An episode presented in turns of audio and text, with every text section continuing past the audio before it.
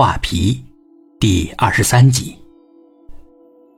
小芳很不以为然，可她没再说什么，毕竟是一起长大的小伙伴。师弟的电话打了很久，小芳有些忍不住的时候，师弟才回来。师弟瞧着小芳，默不作声。师傅怎么说的？师弟的语气低沉。师傅的判断跟我一样。小芳不高兴了，怎么可能呢？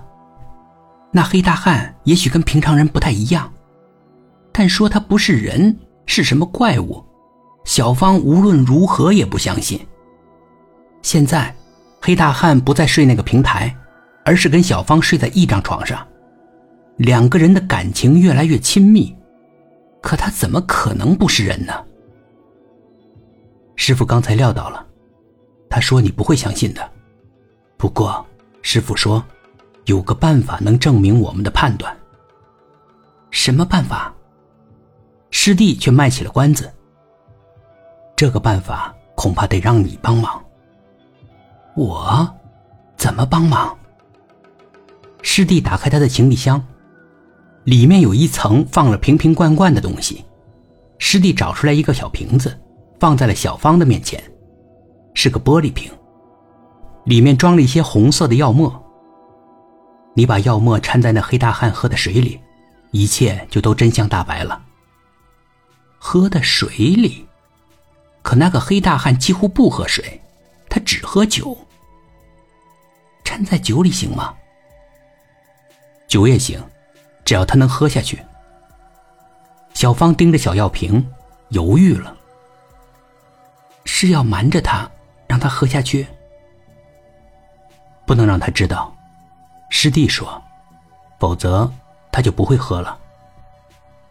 小芳又沉默了。这药沫掺在酒里，酒就变色了，那他会发现了。不会的，师弟说，这药沫一接触到水或酒，就会变得无色无味了。小芳还是沉默着。这不会是毒药吧？我瞒着他，让他喝下去，会害了他的。师弟连忙摇头。这粉末对人没什么害处，顶多睡一大觉，但是对别的……师弟停住了话头，小芳又沉默了。师傅刚才料到了。嗯，师傅料到什么了？他料到你会犹豫。他说。如果我说服不了你，就拨他的电话，他会跟你说的。师弟拨通了道长的电话，然后把手机递给了小芳。师傅没有废话，那粉末对人不会有害的，即使那个黑大汉不是人，喝了以后，只会有一阵子难以行动，也不会伤害他。道长都这么说了，小芳只好选择相信。